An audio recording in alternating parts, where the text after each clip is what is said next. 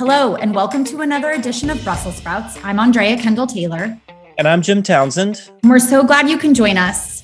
On today's episode, we are returning to a subject that's been a point of debate in the Transatlantic Alliance for years. We're talking about Nord Stream 2. Uh, the pipeline is about 95% complete, but it still uh, it faces opposition from the Biden administration as well as European critics. Uh, the critics argue that Europe's reliance on Russian energy supplies creates vulnerabilities for Europe and its allies, especially Ukraine. Um, however, Nord Stream 2 supporters argue that the project is primarily a commercial endeavor. Um, but in any event, the prolonged disagreement is really raising questions about possible US sanctions on European companies for supporting the pipeline, just when the Biden administration is working to repair transatlantic relations, given the need for a stronger and more cohesive group of allies to address challenges like China, climate change. So it's a thorny issue. And to talk about it, we're really excited to welcome two fantastic guests, both returning to Brussels Sprouts. Both have been on before. Um, welcome to both Steve and Dan. Welcome both. Happy to be here again. All right, so just brief introductions. Um, Dan Fried is a distinguished fellow at the Atlantic Council. He's also on the board of directors at the National Endowment for Democracy and a visiting professor at Warsaw University. He had a 40 year career in foreign service where he played a key role in designing and implementing American foreign policy in Europe after the fall of the Soviet Union. And Steve is currently a fellow at the Robert Bosch Academy in Berlin, and he's also a non resident senior fellow with the Brookings Institution. And he also previously served at the State Department as a Foreign Service officer with more than 25 years of experience at state, uh, including as ambassador to Ukraine, um, and a number of other distinguished posts, uh, both at State Department and at the NSC. So, again, welcome to you both. And just it's a big topic. Um, and so, maybe what I thought we would do is that what we like to do, give some kind of context to where we are, and then we'll, we'll narrow in and talk about where we need to go. And so, just to start with both of you to give us that snapshot, Dan, maybe we can start with you and have you talk a little bit about where we are on this side of the Atlantic both you know what you think the biden administration's thinking is on this issue and also uh, where the us congress is. And then steve given your kind of seat in berlin i don't know if you can tell us a little bit about what the discourse and dialogue looks like in berlin and maybe what you're picking up from some of the other european allies. So dan over to you. Um, the biden administration starts with the presumption starts with the conclusion that Nord Stream 2 is a bad idea, which it is. The problem isn't just importing Russian gas. The problem is that Nord Stream 2, by providing a direct connection between Russia and Germany, divides Europe into preferred customers, Germany, and vulnerable customers, Poland, the Baltic states, and Ukraine. It is it therefore is a potential divisive weapon in Putin's hands to weaken EU solidarity and to hurt Ukraine. It is not just a commercial project. That's a risible argument, but don't take my word for it. Listen to the president of Germany, President Steinmeier, who said it actually is a strategic project because Germany attacked Russia in World War in World War II. That argument raised the ire of the Ukrainians and the Poles who also felt attacked. It's a, it's a foolish argument. The Biden administration starts there. But the Biden administration is also aware that killing Nord Stream 2 with sanctions is very expensive. A lot of Germans who don't like Nord Stream 2 hate the idea of being pushed around by the US. And Trump and uh, some of the members of Congress have behaved in a bullying and hectoring fashion. So, what do they do? Steve, Jim, and I all worked in government for many years, and we know that as an instinct, all American administrations look in situations like this for door number three. and what yeah. is door number three? Well, the fact is that Poland and Ukraine are far less, and Europe as a whole is far less vulnerable to Putin's energy leverage and gas leverage than they were 15 years ago. Like a lot less vulnerable. They're not where they need to be, they're still vulnerable. But the vulnerabilities that Nord Stream 2 could exploit can be mitigated. Now, I wish the project would go away, and the Hill hates it, Dems and Republicans. And it's not just the Americans. It's, Steve will talk about this. He knows a lot more, but you know, the Greens are against it too. The, it is possible to mitigate the, the downside risks to a significant, maybe crucial degree. And the Biden people, I think, would be willing to listen to the Germans if they were interested in fix, fixing it. But the, I'm not sure the Germans are and facing their elections, they may be frozen. So it's kind of a yuck issue. The Biden administration wants to do the right thing, but how do you avoid the downside risks of Nord Stream 2? And, you know, with when the Germans may not be ready to work out a solution. So basically, the the Poles and the Ukrainians are essentially right about Nord Stream 2. But as an American, I'll end with this. I know all about governments making mis- mistakes. I didn't serve eight years in the George W. Bush administration for nothing. when you make a mistake, you need your allies to help you out. The German government made a mistake with Nord Stream 2, but they're not the problem. Putin is the problem. So we need to work together to find a way out of this. All right, that's a lot. Sorry to go on. Oh, no, and um, one correction. You know, you can say that I helped design. It wasn't just me. You know, Steve Pifer, Sandy Vershbow, and I in the Clinton NSC worked together on the NATO enlargement and NATO Russia strategy.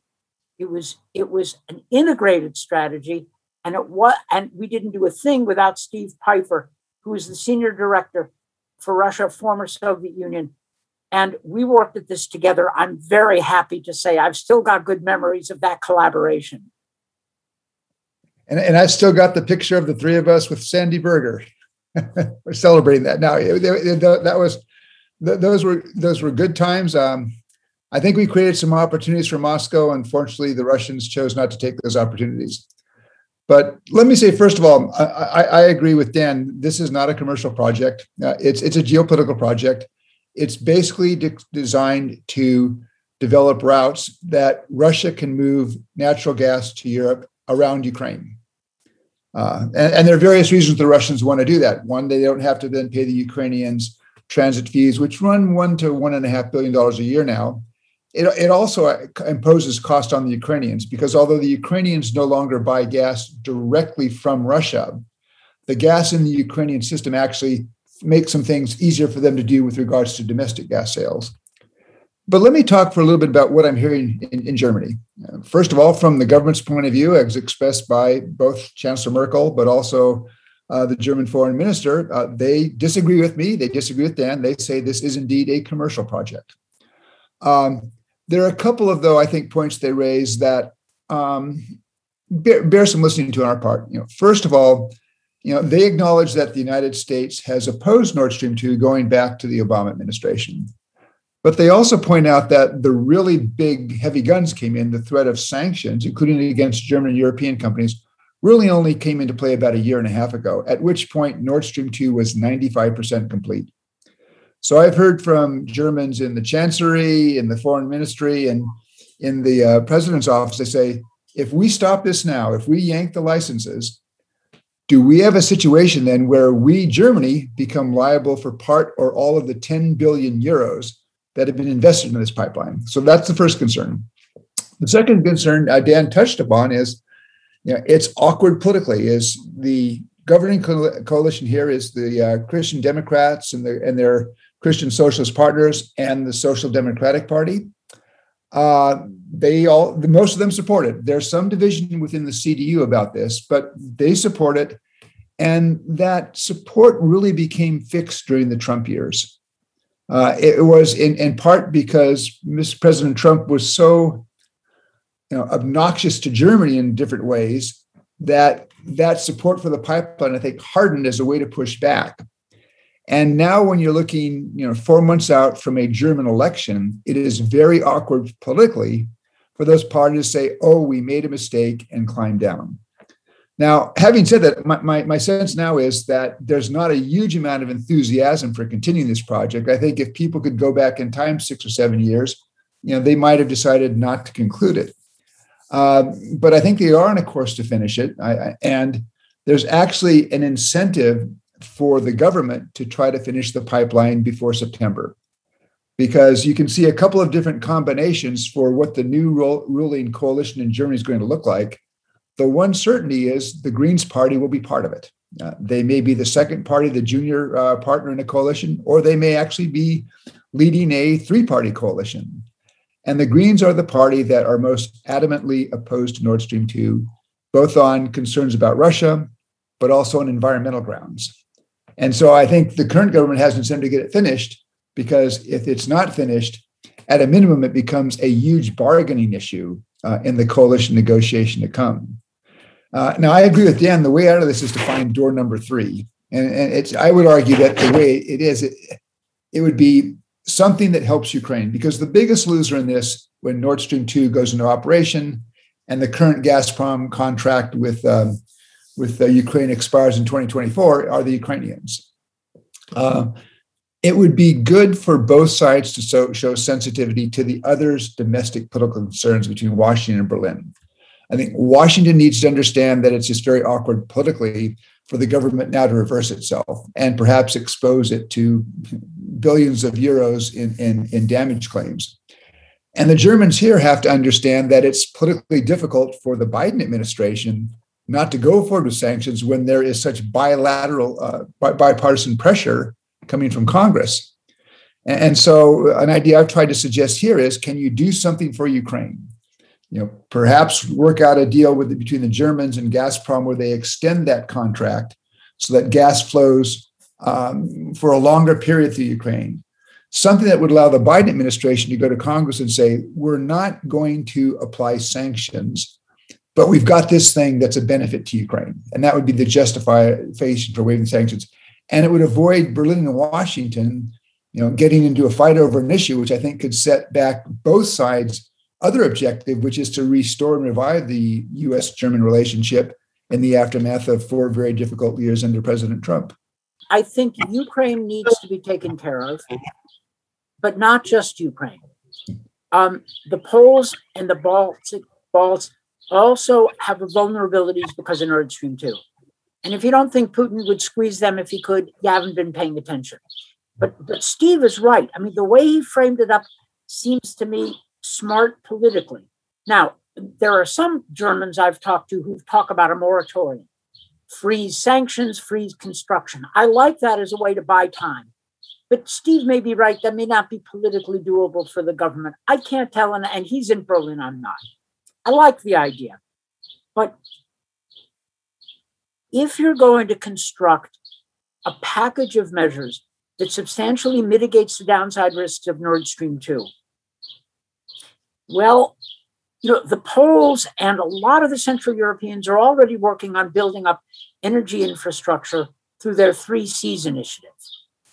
Germany has attended Three Seas uh, summits at the at very senior levels.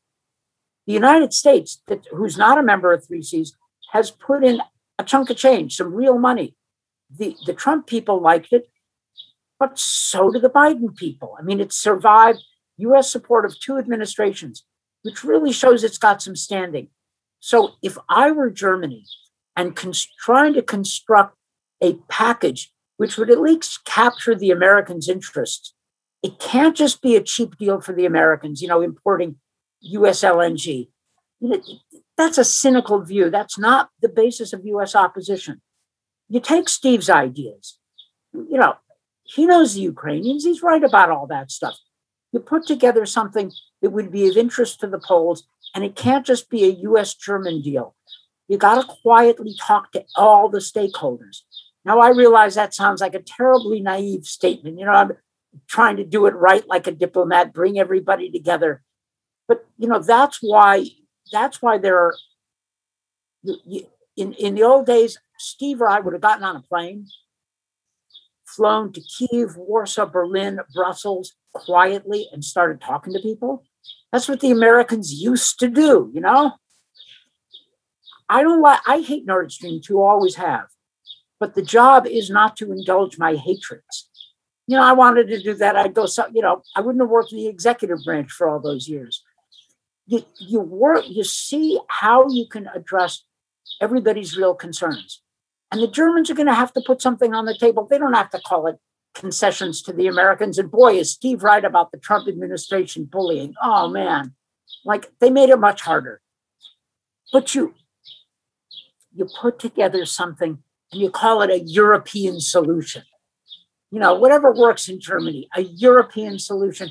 And you know, the, the EU Commission doesn't like Nord Stream 2 any more than we do. You know, they just have to be quiet about it. But if Germany hints that this is the way they want to go, let them do it. But I tell you, if they don't make an offer, then the Biden people, under all this pressure, may just go the sanctions route with the argument hey, man, we tried. Sorry to jump in, but Steve inspired me because he was moving right in the direction I, I think that's exactly right in terms of craft in terms of the U.S. trying to help a friend out of the corner uh, into which they've painted themselves. Uh, and so, what I was thinking along those lines, in terms of how do you operationalize that, um, I think you can do a package. I think you can do one that that really puts it on Germany to be responsible for the mitigation.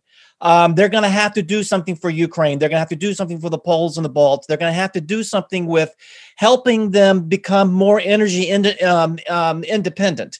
Uh, they've got to clean up the uh, negative ramifications of this. And they need to do it in a public way. And I was thinking, uh, where could you do it? If the summit that we're going to have on June 14th, too bad it's a little early, but I think if we could do it at a summit where you would have, before the election, uh, which which adds an incredible complication, and, and uh, and particularly if the Greens come in, then I'm not sure how they would deal with it. But but right now, if we had some time, and uh, you could almost have an appearance by the American president and Merkel, and they both make an appearance at, at on the margins of the summit, and they lay down a package with the German chancellor saying, we have listened to the Americans and others in, in Europe. We understand. We we we acknowledge that there's issues that have come with this. Um, this has been a long time in coming. Uh, it is it's almost finished now. Um, we're going to go ahead and finish it, but this is what we're going to do to mitigate some of the problems. And they lay out this package, and then the Americans come on and say, "We appreciate you acknowledging this. This is something that's concerned all of us." Uh, in return, blah blah blah. So you could have it, um, you could have a joint appearance like that based on the going from capital to capital, Dan, just what you said, and compiling this package where um, we we can make peace on this issue, and the U.S. can be seen as helping the Germans out of this and not having Merkel up there making these announcements and everybody's throwing tomatoes at her, but we do it together uh, and we say this is this is this is how we're going to deal with this, and then we're going to move on. No, this is exactly right. I mean, this this is one of those problems that you look at, and I think Dan would agree. And you say this cries out for a little bit of clever diplomacy in Washington and Berlin. And if you got that, you could solve it. And it would also, I think, help Berlin with the rest of Europe on this question. I mean, as Dan said, I mean, the, the Poles and the Balts are worried about this. You know, it's driven uh, some some big differences within the European Union um, the, the, French kind of seem to be you know for or against this project, depending on when you ask them. Uh, but but the European, I mean, the European Parliament in February came out with this overwhelming vote to stop it. And then the commission came out and basically said, we don't need this pipeline. And that's right. I mean, one of the things that gets lost is, you know, if Nord Stream 2 is completed, the Russians probably have 30, 40, 50% more capacity to move gas from Russia into Europe than they need at a time when most projections say that gas demand in Europe is going to be flat until 2030 and then it's going to decline. Right. Um, and, and, and, and, and, and, so the commission says, we don't need this. The, the commission though says, we don't have the authority to stop it. It's got to be a German government decision. So I, I, I think on this particular issue, if the Germans were to look for a solution, they could actually patch up a lot of uh, issues with a lot of other uh, players who don't think that Nord Stream 2 is a good idea. So I was thinking about this, sort of putting myself, Steve and Jim, in, in kind of our old roles, right? Right. How would we work on this if we were at NSC? Yep. It can't remember. Remember the Congress. They hate Nord Stream 2. The Republicans would love to attack Biden for being soft on Russia, for anything except trying to destroy it. If you're Biden, if you're the Biden team, you know that in advance. So what do you need to, to head that off? You need the Ukrainians and the Poles not to like Nord Stream 2, because they never will and they shouldn't. You need the Poles and Ukrainians to be given an offer that's sufficiently good that they'll be able to say, we hate Nord Stream 2. We will always hate Nord Stream 2. But we acknowledge that because of what the Americans and Germans are prepared to do, it's a lot less risky for us. Right. Something like that. And you got to listen to them. Can Right. we just stipulate, please, that the Germans should never tell the Poles and Ukrainians to calm down about the Russians? like, like as a general rule. And what drives the I I'm not I- I spent a lot. I didn't spend all these those years in Poland for nothing. What drives the Poles nuts about this is not just the substance, though it is that, but it's also being patronized by the Germans, treated as if they're too, as if they don't get it. The Poles understand perfectly well what this project is about, and they're right. So, you know, go to them and say, "Yeah, you're right. It's we screwed up." Some language to that effect here's the plan to make you guys less vulnerable to Putin's pressure because we know he's a bad guy. You know, that that's the kind of thing that Steve Pifer used to excel at when he was in, in the European Bureau. As you know, did running the mm-hmm. running the, the the the Russia relationship in happier days. Oh, the good If I could just really interje- interject one second, because I think the thing, you know, I, I agree that the Biden administration doesn't want to be in the business of sanctioning allies, and they are looking to all of these options. And I do think that they would prefer to take door number three and find this kind of negotiated settlement. But from what I gather, they are really, just to go back to this fact that you have both acknowledged, but if we just focus on it for a second, they are really under tremendous pressure from Congress to sanction allies. And we had the announcement earlier that that that you know the the Congress came out or and, and the State Department came out to say that they are committed to fully implementing sanctions authorities under the Protecting Europe's Energy Security Act, under the PEESA Act.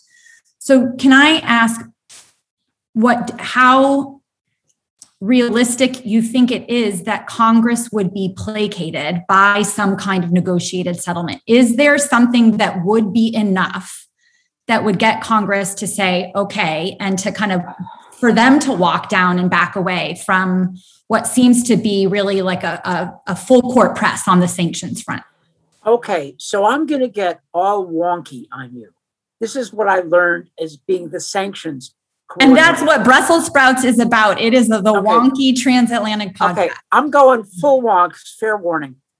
So, first thing you need is the political basis to do it. And we were all talking about the Ukrainians and the Poles and the Balts and getting them on board. But secondly, if you take a very close look at last year's PEESA legislation, the stuff that was signed in, into law like January 1st, 1st or something, it's got some very interesting language that, that people didn't notice.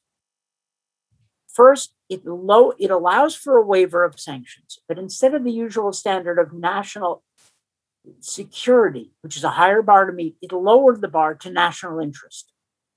Why do that unless you're prepared, at least in principle, to consider a solution? Secondly, it mandates consultations with the Europeans before you impose sanctions. The two of those must be read as Congress saying, we hate Nord Stream 2, we want to sanction it, but if you and the administration can figure out something, some way around this, we're p- prepared to listen. That's not a green light for a bad deal. It's a it's a flashing yellow. It's the indication that it's possible. At least that's what I, you know, if I were driving up in the car to Capitol Hill to make the pitch testimony, that you'd be sure that that's exactly the case I'd be making. You know, me and Steve Pifer or, or, or you, Andrea, you know, as we were prepared to get hit. That's the case. It's possible.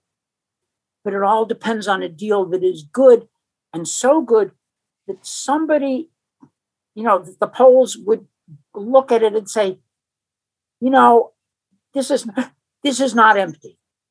And then they would then they would denounce Nord, Nord Stream 2 for the next half an hour and be right about it. See what I'm saying? And I think another part of it too would be to point out the downside that it, that if we do go for sanctions, because I've had a, quite a few conversations with Germans across the political spectrum, and what I've been struck by is, you know, whenever the subjects come up with Germans who oppose Nord Stream 2, including the Greens Party, they say, but at the end of the day, you can't start sanctioning German and European companies. That will be a huge rift between Berlin and Washington. And also, it may pull the Europeans together behind the Germans because the, the Europeans do not like the extraterritorial application of American sanctions on European companies. And if we really mismanage this well, which you know it, it could be done, I, you know, I wonder could we bollocks this up so badly that we actually then end up undermining what's been a really good record, and Dan deserves a lot of credit for this back in 2014 of U.S. Russia European cooperation and coordination on sanctions on Russia, which have held for seven years, which I wouldn't have predicted seven years ago, and I'm not sure Dan would have predicted. But if we get into a big sanctions fight with the Germans over Nord Stream 2, do we then erode the base for that kind of competition, bearing in mind that when you look at the European Union sanctions on Russia, the Germans have really played a key role in, in getting those sanctions in place and then holding them together. So, the, the, so Dan can paint the positive side, and I can say, and if we go down this other right, here's some potential costs. And if we really manage it, Nord Stream 2 could be finished despite our sanctions. We could have a big fight with the Germans, a big fight with the European Union, and the sanction regime against Russia for Crimea and Donbass falling apart. That is not beyond our ability. Spot on. Exactly right. We're in a kind of prisoner's dilemma situation. Yeah.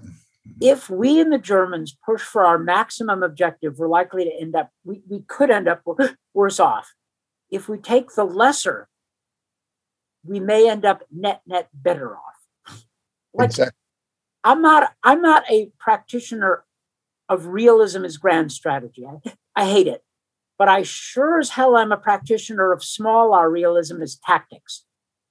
Like take your half a loaf, man, take your slice and move on from there. Don't get greedy. Don't get greedy. You know, save that for political campaigns or dare I say, you know, think tanks with certain a certain kind of attitude.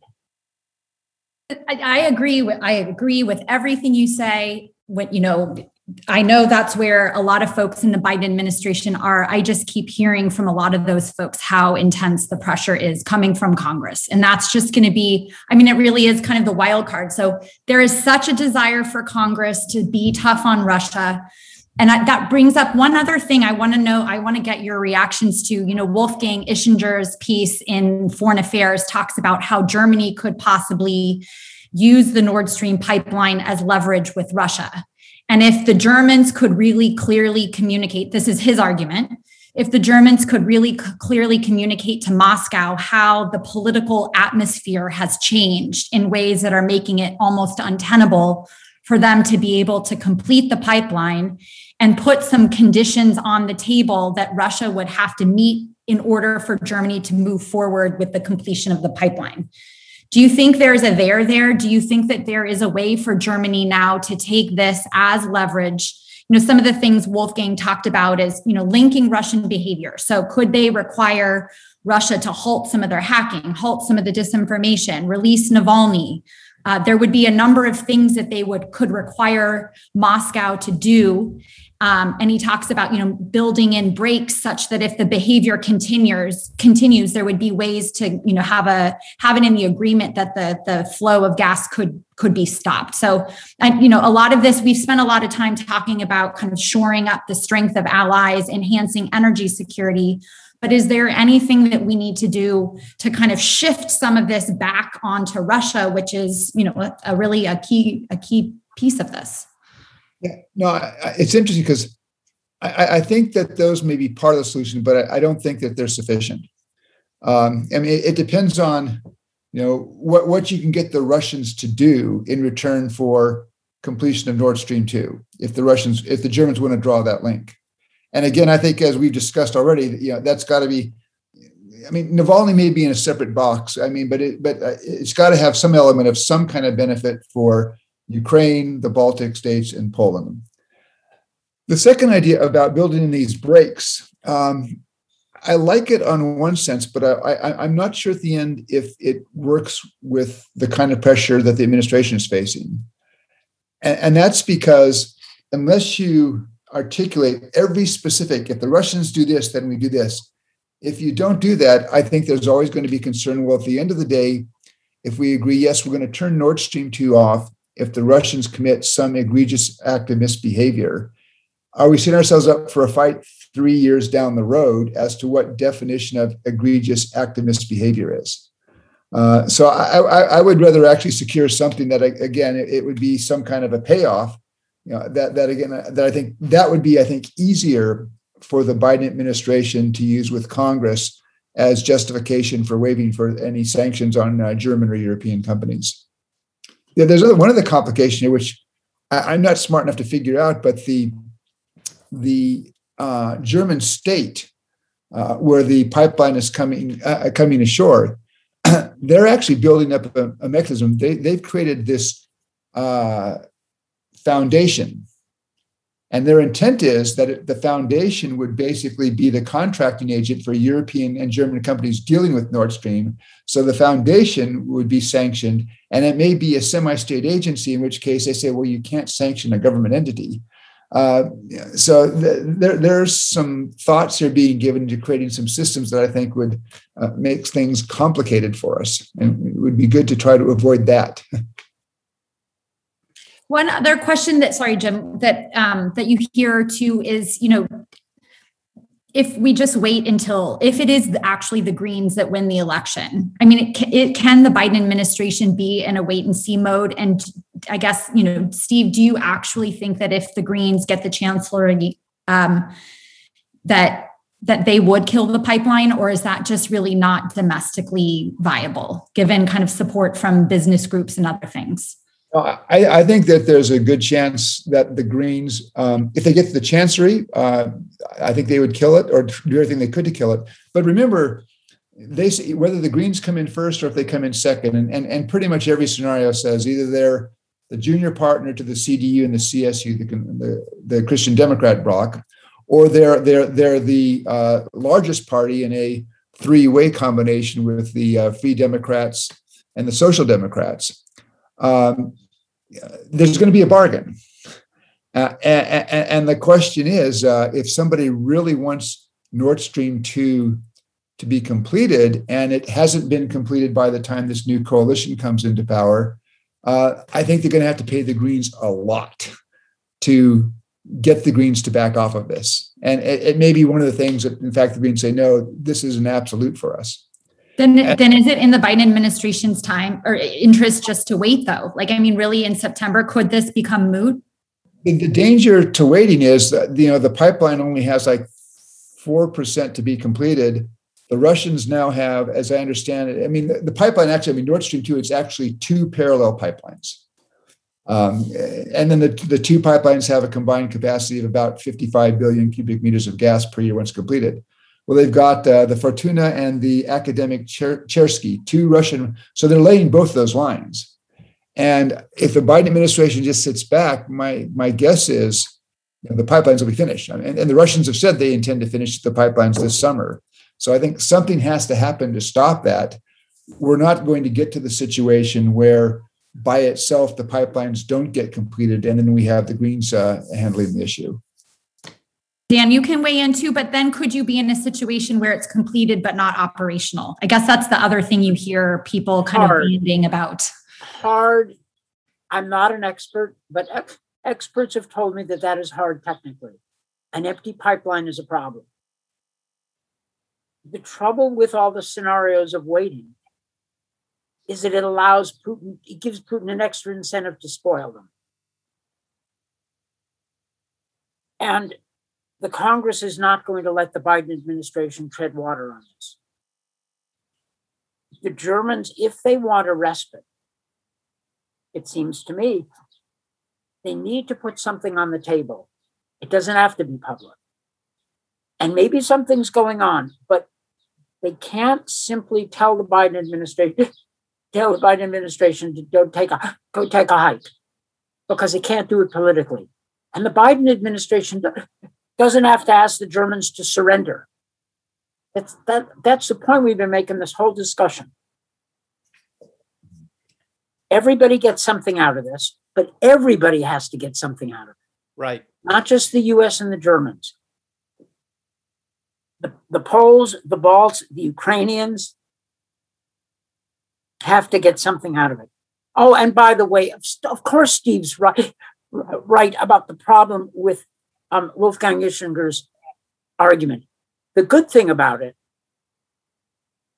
is that he's not defending Nord Stream 2, he's recognizing that it's a problem. That's big. That's huge for somebody like Wolfgang Ischinger, who's so plugged into German thinking. That's a big deal. And we ought to applaud it. The objections I have are not are not strategic because strategically he's in the right place. The objections are operational. Let's say the Russians do something egregious. And the Americans say, well, now you have to cut it off. People in Germany are going to say, well, you can't cut it off. That'll make only make things worse. Can't you just hear that? Now, Wolfgang is right that we need to think of a way forward together, but it's got to be before it's completed. Suspend construction and then start discussing it so that the Germans aren't going to be have, uh, aren't going to allow the Russians to put them in this position. Don't lose control over the steering wheel and don't give it to Vladimir Putin. Do it yourself. And the Americans have to put something on the table too. They have to, sus- to suspend sanctions. Right. You know, we, we can't let the Germans do all this by themselves. This is the kind of thing that hope hopefully is being talked about, but you know, awkward leaks, scandal. It's a tough one. That's what I wanted operationally to, to do it. Yeah, Steve, to what extent do you think that this is being talked about in Germany? I mean, I, I do think that they've heard loud and clear from Washington that it would be to their advantage to put together something kind of proactive and put a package on the table but to what extent do you think that they're they've actually received that message and are thinking about it and working working it no, I mean, I, I think the diplomats understand, you know, and, and the diplomats understand exactly, you know, the terms that, that Dan and I put it in that, you know, there's a solution to be had here, you know, but this is going to be a, at the end of the day, I think a political call. And at least, you know, and and I hope that there are discussions going on, fairly intense discussions between Washington and Berlin. And maybe there have been no leaks, and maybe, you know, Dan and I just haven't heard about it. So I'm, I'm hoping that's what's happening. I'm a little bit nervous though that the other side of the coin could be true, which is that there's nothing leaked because there's nothing going on. And again, I, I, I think it would be a mistake in Berlin for them to think, well, we can just kind of wait this out. And at the end of the day, you know, Biden, President Biden's not going to impose sanctions. And I, and you know, it, was interesting. I mean, I watching from here, Dan will have a much better feel from Washington, but Washington here in, in February, based on the language coming out of Washington, I thought we were headed down the road to sanctions on German companies. Uh, then three weeks ago, when President Biden gave his press conference and got the Nord Stream 2 question, the first thing he said was, it's a complicated issue. We have, you know, allies' interested in stake here. And so I, I you know, I, am not sure where the, the, the, president, where he's going to come down. And I think certainly there's a hope here that he would come down against sanctioning um, German and European companies. Uh, but I, and you're in Berlin, I'm not sure that's a bet you want to make just because of the intense congressional pressure that Dan has described. There was also, Dan, before you comment, there was also here, I mean, there was in the news for a little while that the Biden administration was going to appoint an envoy to, to that would take on responsibility for this. I haven't heard where that's gone. That kind of pittered, puttered out. And so that's I don't what I was about to say. Yeah. So there was a press story or two that they we're thinking of Amos Hochstein. Now, I don't know whether it's true, okay? But I do know Amos. And boy, would he be a good choice. Not that I would wish it on him. I mean, because this is a mess. But he knows the issue technically, he knows energy. He's been, he was down on Nord Stream 2 before most people knew what it was. The Poles and Ukrainians know him and they respect him. So do the Europeans. He's the guy to help do this. Like I said, I'm not sure I would wish it on him because he's a friend. He's a good guy. But he's got both the technical smarts, the political savvy. Oh yeah, and he's he's worked with Biden for years. So he's got that that personal connection. It's kind of perfect. And I'm really sorry to say that because if he gets into it, it's it's a fraught issue with lots of downside risks. But hell, you know, the Obama administration maybe the Guantanamo closure special envoy at state. So I know all about issues you'd rather not have to handle. And this is a better one than that. So we're getting kind of close to the end of time, but I still have a couple more issues I'd love you to weigh in on. But I get where I am is just concern over the pressure that's on the Biden administration to get to sanctions and a lack maybe of options coming from Germany on what the negotiated settlement is. And I worry that we're just going to kind of, you talked about it being mismanaged or us just kind of bumbling into a situation where we don't think that we want to be. And that certainly wouldn't be healthy or productive for the transatlantic relationship. So, if I could ask, but put you both on the spot, and I guess if you were talking with Congress, what would you say? Um, what would be the case that you would make uh, for why it would be a mistake to be in the business of sanctioning allies. I mean, Steve, you were touching at this a little bit, talking about all of the costs and the downside risks of sanctioning European companies and, and Germany in particular. You know, what would be the what, what would what would you argue to Congress about why we do need to find a negotiated settlement rather than turning to sanctions? Well, I, I think sanctions have a couple of risks. You know, risk number one is if we start sanctioning German and European companies, uh, one of the Obama administration, I'm sorry, the Biden administration's goals, which is to rebuild the transatlantic relationship, and in particular restore relationship with Germany, it's going to be much much harder to do. And uh, I think the Germans are going to be important for a number of issues that we want to pursue within Europe. And that relationship took some big hits over the past four years. And it's interesting. I mean, in conversations, you know, the Trump years left a legacy here. There, there are a lot of people here saying we are glad to see Joe Biden in the White House, but they also then, in the same breath, say, "How do we know Trump's not going to come back?" Uh, so, I, to the extent that that, that relationship is important, and we can use that relationship to advance American interests in Europe, I would argue sanctioning Germany is not a good idea. And then again, it gets to that kind of worst case I described: is that if, if uh, as Dan put it, if both the United States and Germany pursue their best cases, they're liable to end up in a fight that neither side wants. Uh, it could be then a broader fight between the US and the European Union. And it really could complicate uh, the president's agenda in terms of rebuilding the relationship with Europe and then making the Europeans uh, you know, better allies on things like pushing it back against Russia. You know, how do you deal with China? There's a whole bunch of questions where it would be good to have Germany and Europe on our side and that's going to be much harder if we get into a sanctioned war with Europe over uh, Nord Stream two. And then I, just last, I, mean, Dan's point was exactly right. You know, this should be a fight with Vladimir Putin. know, it should not be an intramural fight among American uh, between America and its uh, and its uh, allies in Europe. Okay, so everything Steve said, plus two. First, we're not asking the Congress to re, to soften its position for nothing there's got to be a counter package.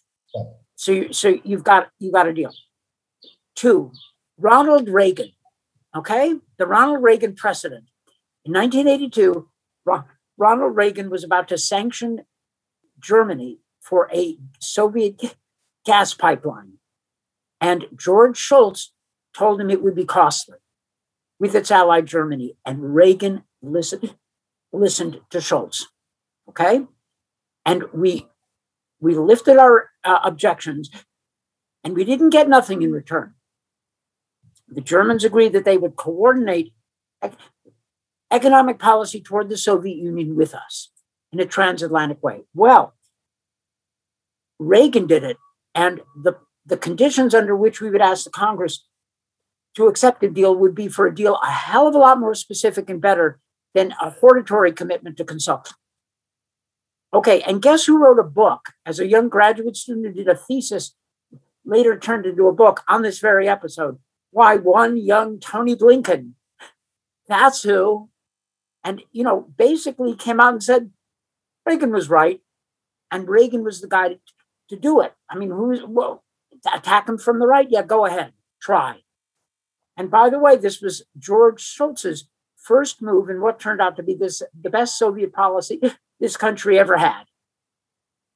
So, you know, Steve's arguments add these two as kind of an appendix. Would I go up and make that case to Congress? Yeah, I, I'd do it, especially since I'm a known hawk on Putin. I mean, you know, I'm supposed to be the fire breather, right? What Tory Nuland, you know, sort of became the the bête noire for the Kremlin, but I was up there for a while too. I'd do it. Final question, which kind of, you know, one of the downsides, as you've talked about, of doing this is less cohesion, less coordination, cooperation on big issues that we care about. China one, but also on Russia. And, you know, as you've both um, noted throughout, this really is an issue about Russia and its influence in Europe and and, standing up to the Kremlin and, and things that we aren't willing to tolerate. But just one kind of step back question, which is what how optimistic or where are you guys feeling um, how are you feeling about the prospect for more transatlantic cooperation on russia? Um, you know it has you know over after four years um, those muscles largely atrophied. There wasn't a lot going on in that domain um, there's been some positive movements in europe um, with the poisoning of navalny the troop buildup and the aggression on the border there do you think that that is helping to converge attitudes in Europe in ways that might make it easier for more transatlantic cohesion um, or not? I guess that's the question. How optimistic are you that the Biden administration can actually do more over the next four years with Europe um, as we look forward? Well, let, let me talk to Germany. Um, first of all, I, I think the Biden administration as seen here, has articulated really two tracks towards Russia. You know, one is pushing back against misbehavior, holding Russia to account for, for things that cross red lines. But on the other hand, being prepared to talk where interests coincide, arms control. I, think Afghan there, there's a set of issues out there, Afghanistan, climate change, where cooperation makes sense. And we know how to do this. I mean, you know, Dan will recall back in the 80s, you know, we're we're signing the INF treaty, we're doing START one, we're beginning to actually get some real cooperation on some regional issues. Human rights is looking a little bit better, and we're still pumping a lot of money into Afghanistan and weapons to drive the Soviet army out of there. You know, we can do both of these things, and the, the Russians understand this.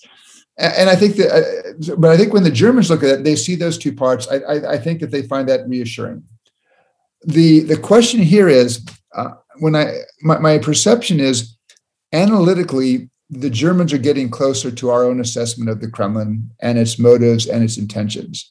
They would still use challenge where we would use threat, but I think their analytical assessment is, has moved, and it's it's it's moved things like the Navalny poisoning, the treatment, uh, you know, of the European Union uh, foreign policy chief when he went to Moscow, things like that. Uh, what I think is be, is slower than than I'd like to see is that their policy adjusting now to catch up with the analytical assessment. And I think that's one of the things that we have to work with, where still, uh, I'd argue business interests play a larger role. And that's not to say, I mean, business interests for Germany with Russia are far more important than US business interests with Russia. So they're going to have a place. Uh, but I, I, would argue that place is probably oversized. And, and, and so it, it means that Germany is probably not pursuing the kind of policy that I think the analytical judgment is moving towards would advocate. Um, and that's something that we can work on with them. But at least at least their assessment of where Moscow is has evolved quite a bit, I believe. Dan, where are you? Optimistic? I, I think that's right. And I tend toward the optimistic because of everything Steve said, because the Biden administration framework for Russia po- policy gives room for Europeans like the Germans to sign on board. Even if pushing back against Putin's aggression is going to be the major pillar in the relationship, and I think it is, you need a pillar of dialogue and cooperation. You need it because it's one, the right policy, and two, because the Germans would insist if you want them on board, they have to see this. And Biden's put it there, and he's not put it there as a reset, which, you know, no way.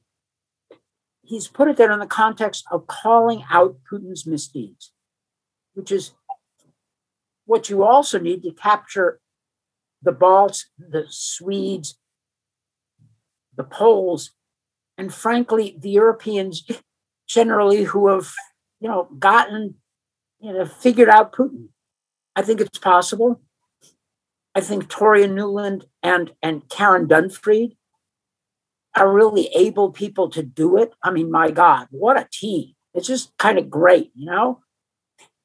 Um, I think it's possible, and don't forget, in the European Commission and the EAS and the European Parliament, there are lots of Europeans who get it. I gave testimony this morning to the European Parliament's Foreign Affairs Committee, Committee on the prospects for European for, for, the European Russia policy. And I said, Europe and the US have to work together, and we can. I mean, if you look at even the Mogherini, exist, the 2016 European Policy Framework for Russia, it's got, it's, it's not everything, but it's a good foundation. You don't have to undercut it or reverse it. You just have to move it forward. And this is the kind of thing, you know, where there'd be an interagency team going out to like European capitals for a swing through and start talking about these things in the next level. You know, the, the Polish experts and the Baltic experts on Russia are really, really, really good. Huh, they better be. National survival. I agree with Steve about German views and how much they've shifted. That's what you need. We can do this. All right. I think we are at time. This was fantastic. I hope that we are not back again talking about this um, in the distant future, but that this is something that gets resolved um, through, as you've called it, kind of creative diplomacy um, with some sort of negotiated settlement. I hope that's where we come out. Um, but really appreciate you both taking the time to talk us through what has been really a thorny issue. And I know kind of in all of our transatlantic discussions, it's hard to get through one without this issue of Nord Stream coming up. And you guys have given really a lot of rich context and a lot of ideas for how to how to move forward. So thank you to both for joining us.